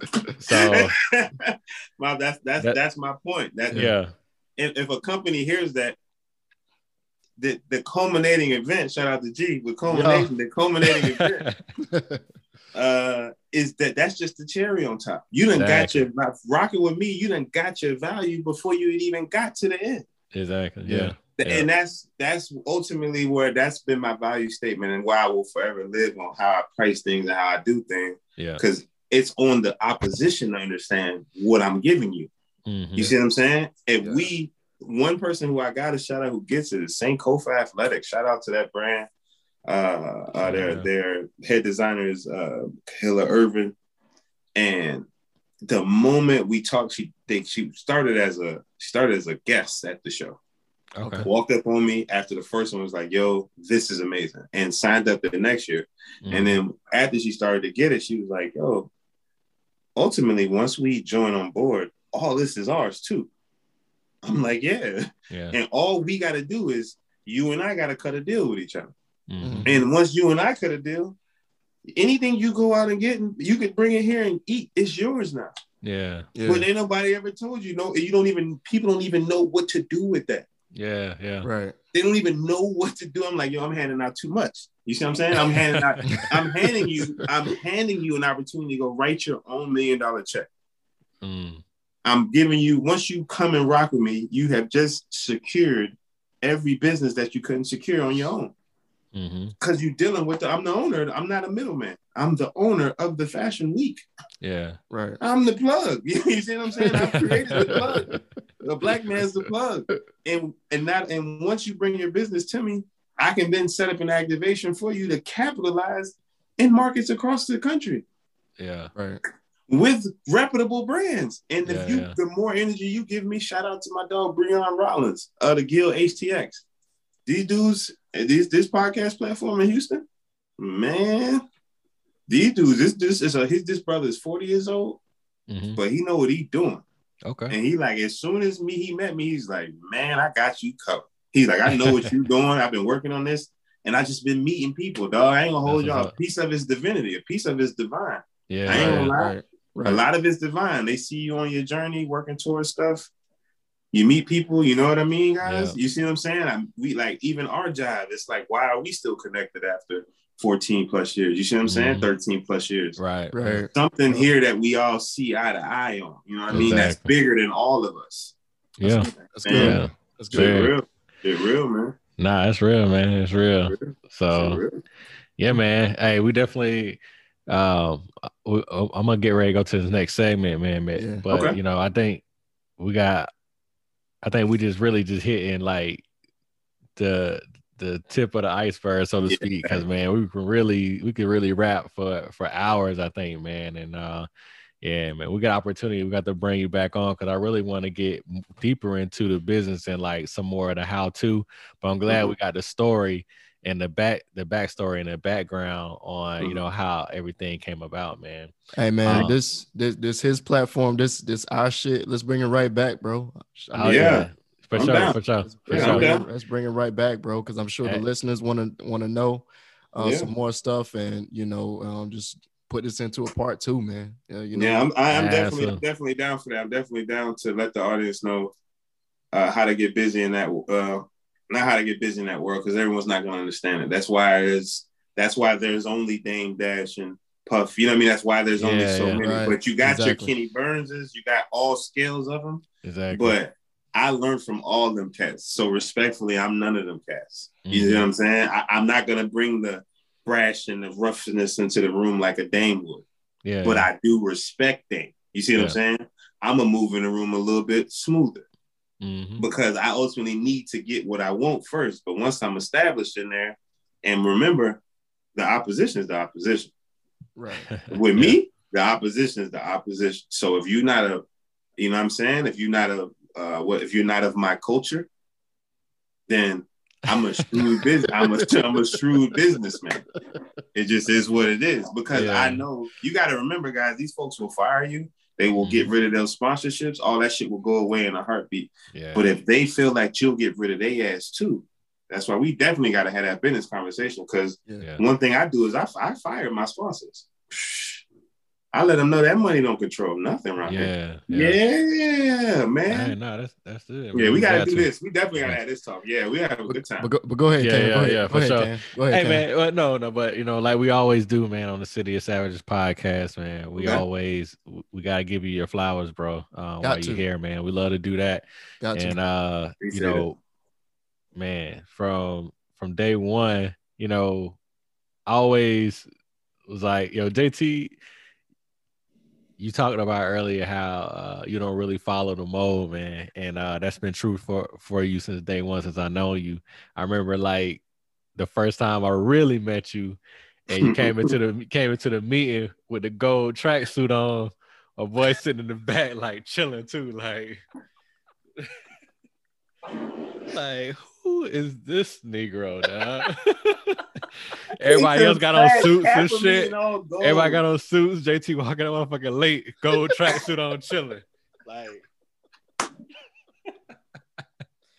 hey, I should have no tears in my eyes, dog. Oh gosh. Hey, memories, man. But no, man. Ever since though, man, you always been outside the box, man. And I appreciate that about you, dog. And just love the energy that you always bring. You know, every single time we're together, man. Every time we talk, yo, it's refreshing, man. And like I said, I just love to hear. I'm glad to see your consistency, your progression, and you doing your thing, bro. So, man, want to give you your flowers while you're here, man. We appreciate everything that you're doing, and you know. You bringing everybody else up with you as well, taking care of your family, taking care of the people that rock with you. So, hey, man, all love. Yeah, Cam pretty much got it covered, man. But from my perspective, man, just a couple things to touch on is like just your inspiration. But you, I think the biggest thing Cam said is like your consistency, bro. Everyone can't have this vision that you have.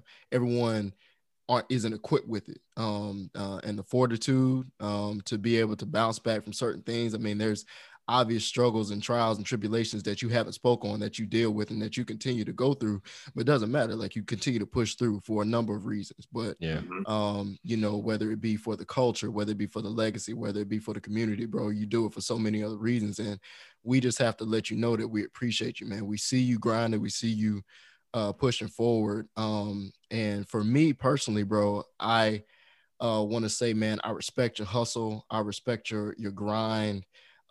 Because like I said, I know that you're doing it for all the right reasons. Also, I think it's important to know that even if you feel that you haven't reached a certain point in where you feel like your success needs to be, in your mind, it's still idols become rivals. You know what I'm saying? Like, it's like, I feel mentally that I am here yet, even though I might not physically be at this point yet.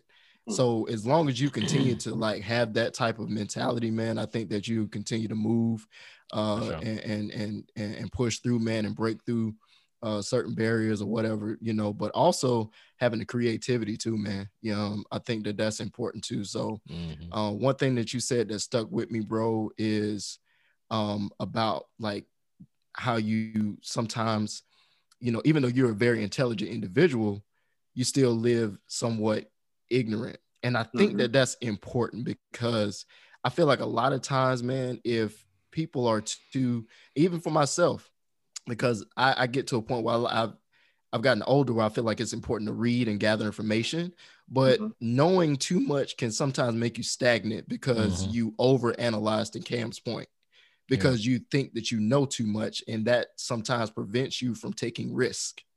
it prevents you, because life can actually be the antagonist. I think that you don't necessarily battle anyone else, but you look in the mirror and you say, how can I be better? And so when I say life can be the antagonist, we're talking about you and just battling yourself. So I thought that was real deep, man. And I think people really need to understand what that means. You know what I'm saying? Just not necessarily, you know, being ignorant to things, but putting yourself, knowing that you don't know everything, knowing that it's okay to make mistakes, you know what I'm saying? And simpler, and, you know, and knowing that it's okay to bounce back. But as long as you like are taking risks and you're making a plan for yourself, then you'll be all right. So, but that's what I took from it, man. And, you know, you dropped some gems, dog. And I, you know, just want to say double salute to you, double salute to the whole team. Cause I know, you don't do it, you know, by yourself. You got a big team with you. And, you know, shout out to your team and shout out to everything that you're doing, man. We appreciate it for real. I appreciate y'all for real for the opportunity. For sure. I don't take things like this for granted because I know that pretty soon this is Drink Champs for me. You know what I mean? Pretty soon this is, I don't know, some other podcast that I want to manifest being on because, you know, that like this has never been a game for me. You know what I mean? Like I don't view life as a game at all. The world and how you got to figure out how to live in it. Yeah, but life is sincerity and empathy and things like that. I'm sincere in. Am I perfect? God, no. I know I've hurt. I'm not. People have been hurt. You know what I'm saying? Like I'm a man. Shit goes down. Like it's just life. But I'm pure here. You know what I'm saying? I'm pure here, and because of that, I can say publicly, like, yeah, I don't mind living somewhere ignorantly because I've created enough room to learn some shit.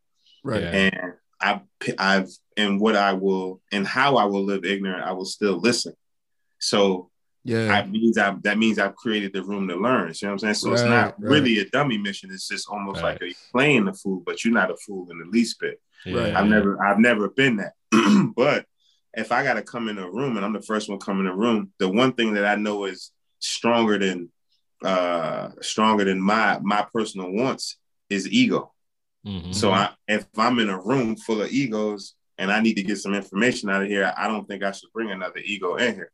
Now I'm still going to bring me and my bravado, but the moment somebody's got enough cojones to break through that shield that they think is me being an asshole and start rapping with me, they'll see there's tons of value over here. You know what I'm saying? I just done been around and dealt with a lot. So I'm like, yo, I'm not really trying to give it out that much unless you pay for it, honestly.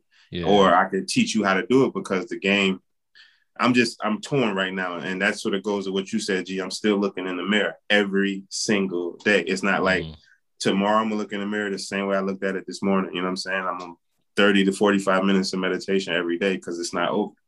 Right. Still becoming a better version of myself. So I appreciate the flowers, man. I definitely appreciate the flowers. I it's going to motivate your boy to go even a little bit harder. I'm trying to get a Mac or Sephora partnership, so we'll see what happens. That's dope, man. Hey, you're gonna get it. All right, sure. I'm gonna call that, man. So hey, Cam, you right. You right, hey, like a motherfucker. Say, I'm gonna get that. Hey, you know, the fact we you ain't trying to get it, you gonna get it, bro. You gonna get it. Right. Word up. Yeah, man. So we're gonna go ahead and move on to the Fab Five, man. So this segment, this is our lightning round. We ask 5 questions to all of our guests, just you know, it's like fun questions to help our audience get to know you better, help us get to know you a little bit better, and learn some things about you, man. So first question on the Fab Five, what was the last song you listened to? Lessons by Frank Mill. All right. Third. Is that is that a new track or have you dropped that one yet? Yeah, that's out. My album is called Black Royalty. It's on Apple Music and Spotify. Cool. The hook says, buy the whole block, ask no questions, cars lose value, learn those lessons. 7 days straight, no blessing.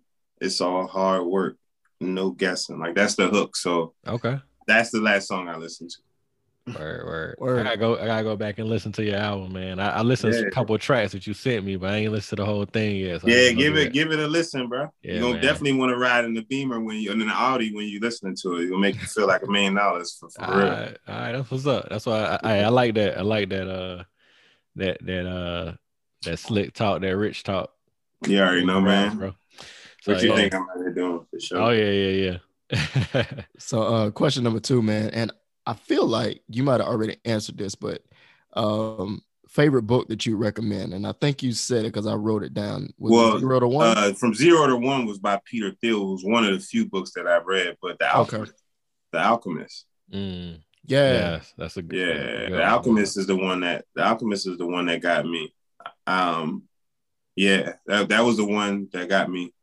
Yeah. Because that's when I first you know what I mean? That was the one that got me, period. Because I started meditating, and then The Alchemist, it was just extremely simple. You know what I mean? It was, you could do it, the wind is moving, the wind moved, and all of a sudden, you know what I mean? I'm like, all right, I'm fucking with this. You know what I mean? I'm bored. You know what I mean? You made the wind move? Did he really? All right. Yeah.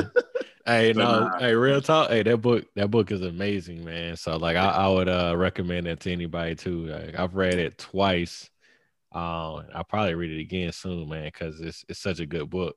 It's a good read, and the information in it, what you can pull out of it, man, it's just really good. It's really good. Yeah, for sure. There you go, right there. Yeah, I keep this one with me because I have to read it. Yeah, I have to read it. I probably, to you, Cam, I've gone through it a couple times. Mm-hmm. But sometimes you need a refresher, bro. Yeah. Sometimes you pick up, when you depend on where you at in life, sometimes you pick up new things out of it, Yeah, so, after y'all. Another one that's good too is Contagious, just to keep in mind. Okay. Contagious. That's the book. That's the book that Nipsey Hussle read before he did his thing. Yeah. I got that one on Audible. I hadn't listened to it all the way through. I think I listened to the first chapter. I gotta listen through it. Gotcha. To it. Yeah, man. But I was gonna say you kind of like The Alchemist. Your journey is similar. It actually is, bro. What you tell me about it. I know you can relate to it. Yeah, that's why I saw it. I feel like I was alchemist. You know what I mean? Yeah. It's crazy, Cam. If I pull it off, dog. You know what I'm saying? Because I think the only thing that can interrupt it is death, honestly. And I speak on death freely because I just experienced the loss, so I understand how real it is, right? Mm-hmm. I'm just in that space right now, but yeah, man, I feel like I am. Especially if I can stay alive long enough to do it, I feel like I will. That's what's up, man. Yeah. All right. Question number 3: who's your favorite designer?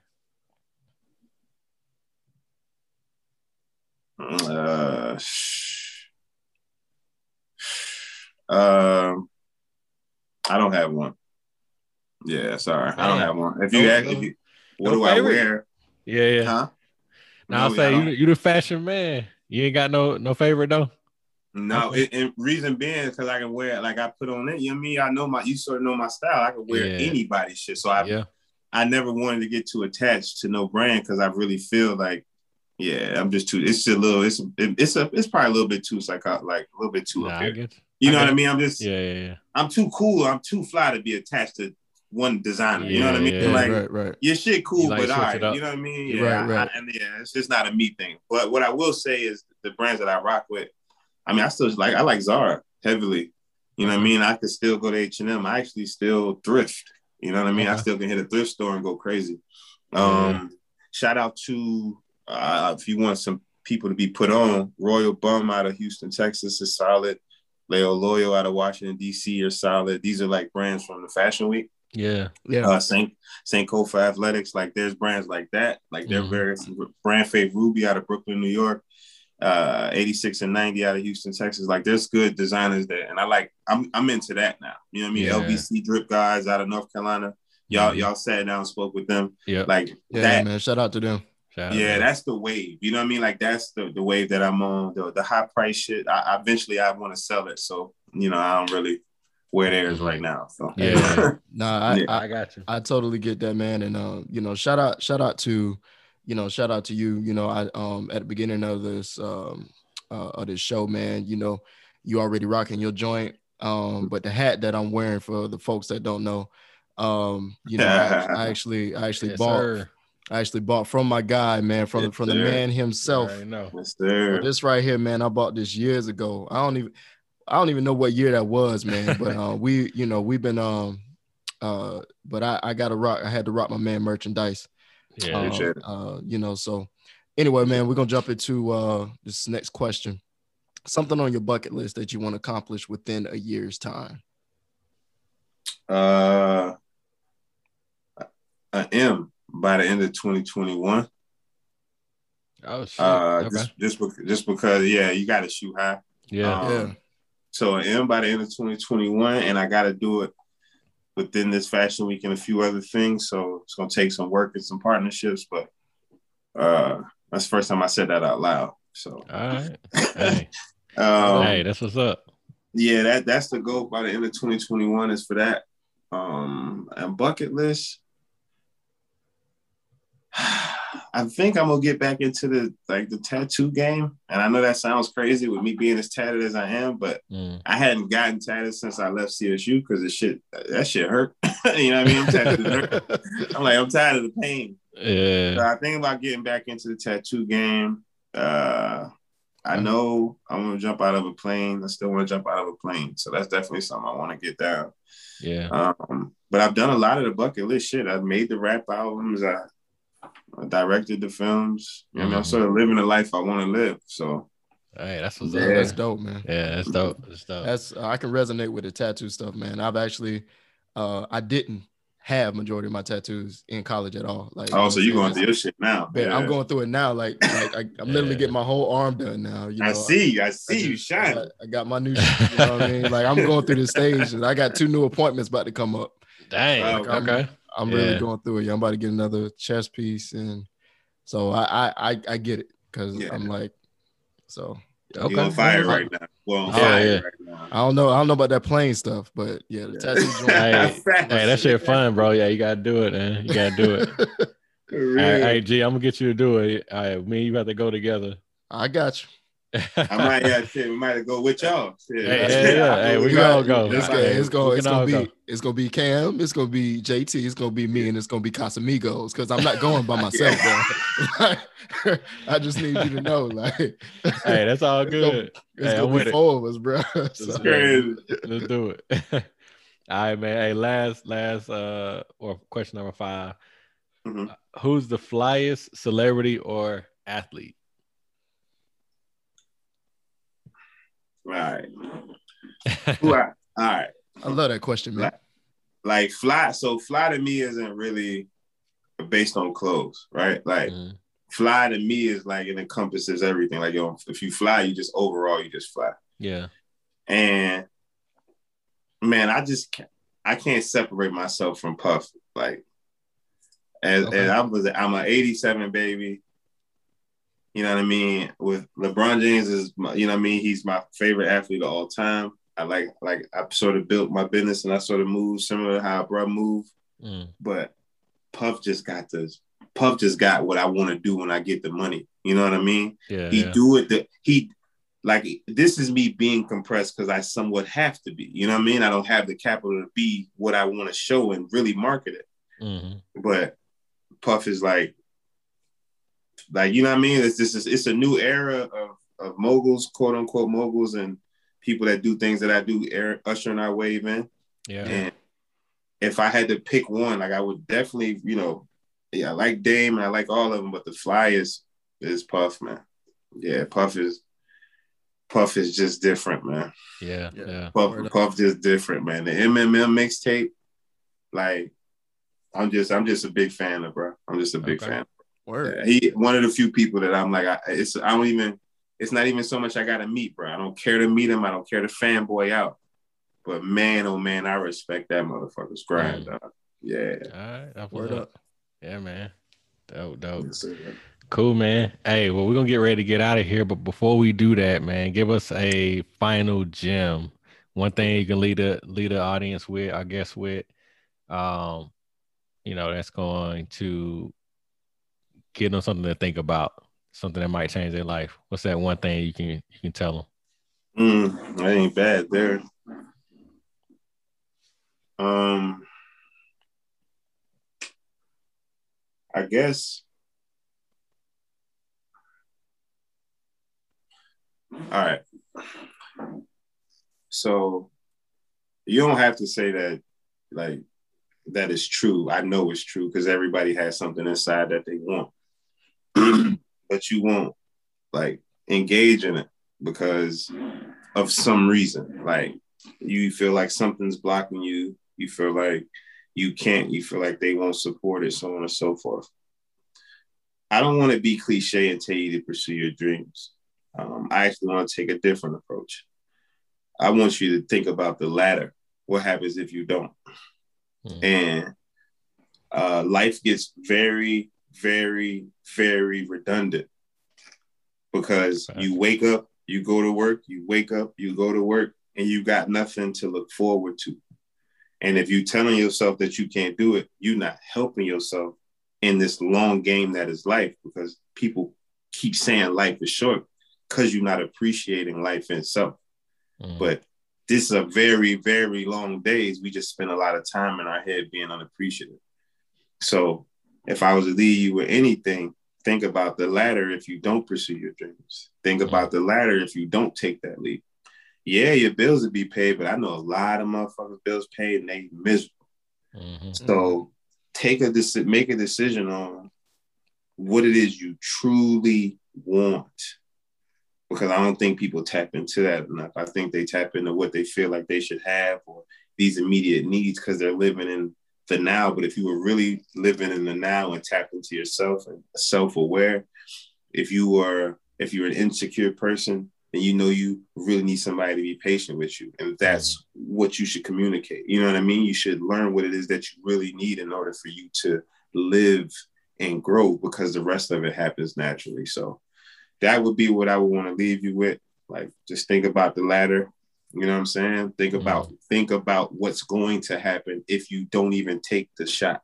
Yeah. You know what I mean? And if you approach it that way, you don't even have to live in a fairy tale land, because all of us, me, you, all of us, we ain't gonna be here forever. Facts. Dope. Drop mic, bro. Drop mic. I like it. Yeah. Like it. I like that. Appreciate y'all, man. Good stuff, man. No, appreciate you, man. No, appreciate you. Real talk. Yeah. So before we get out of here, man, hey, drop your socials. How can people find you, reach out to you, get your merch, what they need to do? Man. So check this out. This is the good part right here. So what you want to do is no, for real. What you want to do is, if you're home, if you have an interest in fashion, if you're a fashion designer, if you are a model, if you are a boutique owner or a buyer, like if you have like your own online boutique at home, if you are a merchandiser, like you sell merchandise, Boutique Fashion Week is for you. Okay. You can, we are in the process of developing the BVFW shop, which will give brands from all over the place an opportunity to sell their product inside the Boutique Fashion Week store, because what better place to have a store than a fashion week?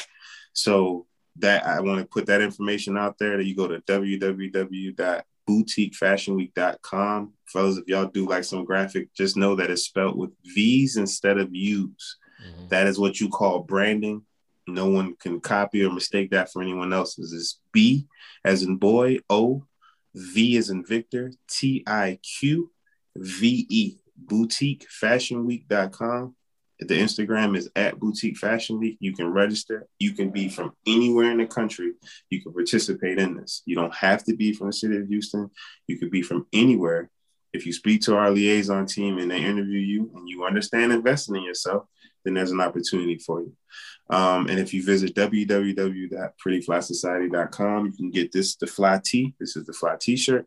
This little pennant right here. The Fly Wings is available. We have shorts. We just put out some merch for Angelo's, Bottles, and Boca. Put out a new T-shirt for that.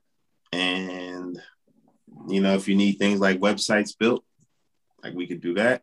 I mean, we do all types of stuff. So just put an inquiry in at www.prettyflysociety.com for sure. And then my personal is @FrankMille, FRANCK_MILLE. If you want to check out the podcast, check out, it's the Flycast, the FLY_CAST, or just the Flycast on Apple Podcasts and Spotify Podcasts. We got a lot going on, run out of breath, but yeah, y'all, make sure y'all try to check out one of those because it's all going down for free. It's lit. Hey, that's what's up, man. Appreciate y'all, man. I'm looking forward to part two, dog. We get to give them some game for real. Hey, for real. I can't wait, man.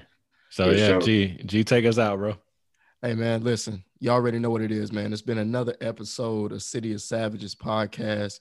We had a special guest on with us, man. Frank Mill, man, of Pretty Fly Society, Boutique Fashion Week. And hey, man, we appreciate you, dog. Thank you for coming rocking with us, man. More than likely, we're going to bring it right back, man, because we still got, plenty to talk about. As always, it's your boy, Greg, man. I got my co-host with me, Cam. And make sure y'all run this up, man, when we drop it, man. Make sure y'all hit up all of our man's social media handles and hit up all them shits, all of them. All on YouTube, watch the video. Hit up the websites, man. I actually need that shirt too, man. I've been checking that out, man. So I need the Fly shirt, man. So y'all pick up the merchandise. And yeah, man, just make sure y'all run up this episode, man. When we drop it, man. We'll catch you on the next one. Peace out. Peace.